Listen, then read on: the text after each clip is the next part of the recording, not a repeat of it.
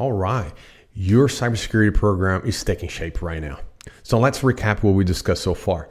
We discussed about hardware inventory, software inventory, setting a governance uh, in place for the reporting of your risk assessments. Now we're going to do the risk assessment. Now, the risk assessment here is not necessarily scanning your network aimlessly.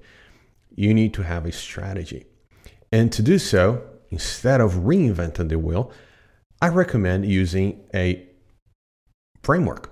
And there's a few out there for you. I'll mention a few of them. One being the Octave from Carnegie Mellon. That's a good one to, to start with.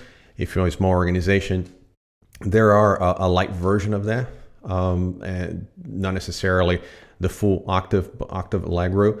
And I believe uh, Carnegie Mellon came out with another one uh, as well. So is a, is a framework that you can use. Another one is the NIST 800-30, which is the, the guide for conducting risk assessment. That is also a great framework for you to establish your program. The uh, uh, next one is the ISO. So we have the NIST, the ISO. We have a US centric, um, and the only one you have a global one. Now, having said that, NIST is having a global rich reach uh, on on um, our organization across the globe, so it's not so true uh, anymore. But then the ISO 27005, uh, or the latest, uh, I think the latest right now is 2011, um, or the latest. Th- those provide you with the structure to establish your risk assessment program. Um, so, why you need one? Um, identifying vulnerabilities and who to con- uh, to contact. What is your stakeholders? What is the process for reporting and and so so on and so forth. Those require some some sort of a guidance, and the framework will provide that to you as an organization. Identifying uh, vulnerabilities is a fundamental first step of your risk program. Absolutely. Um, the NIST Cybersecurity Framework IDRA 1 assess vulnerabilities are uh, identified and documented. This is the first step we're going to find. You're going to identify them. We're going to document either a, spreadsheet or a report with uh, followed by an analysis and a conclusion there. Uh, having that, that is your first uh, step on that uh, risk assessment identification subcategory in this cybersecurity framework.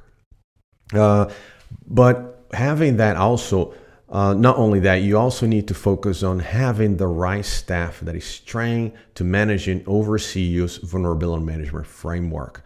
Not only that, these staff need to be trained on all the tools and automation and methodologies on how to perform vulnerability management framework. That is also important part of this phase.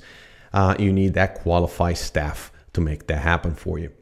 Uh, the next step, then, uh, you team identify the threats on your organization, both internal and external to your organization. Now that you identify the vulnerabilities, you need to identify the threats to your organization.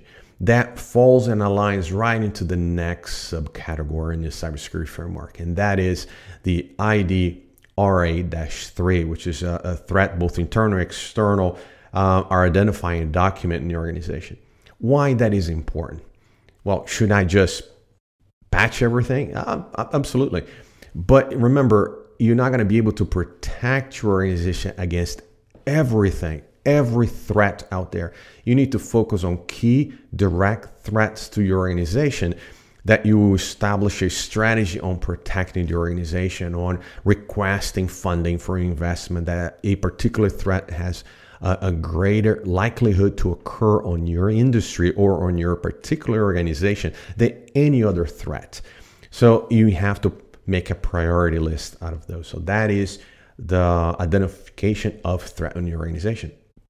Uh, next, remember, is entirely possible to have vulnerabilities that your program have identified without a, a uh, exploit out there. So it, that is just fine. You need to uh, identify those as well. Why the reason I mentioned has an exploit or not? Well, that will be part of your priority list. Perhaps ones have the you know the exploit, you do it first, and the ones that have exploit, you do it later. Not to say I'm not going to patch because there is no threat to it. That there's no exploit or immediate threat to that. that is not the case. It's just a priority. Um, but also that falls uh, into the NIST CSF I, um, ID RA-5, which is threat, vulnerability, likelihood, and impacts um, that are used to determine risk. So once again, right, that priority list you need to. So here we are addressing three subcategories of the NIST cybersecurity framework, part of your risk assessment program. So identify the vulnerabilities, identify the threats, and then you prioritize how you're going to uh, address these threats in your organization, starting from the highest risk against your critical cyber assets, affecting the mission, vision, and the services that you provide to your shareholders and stakeholders and the community.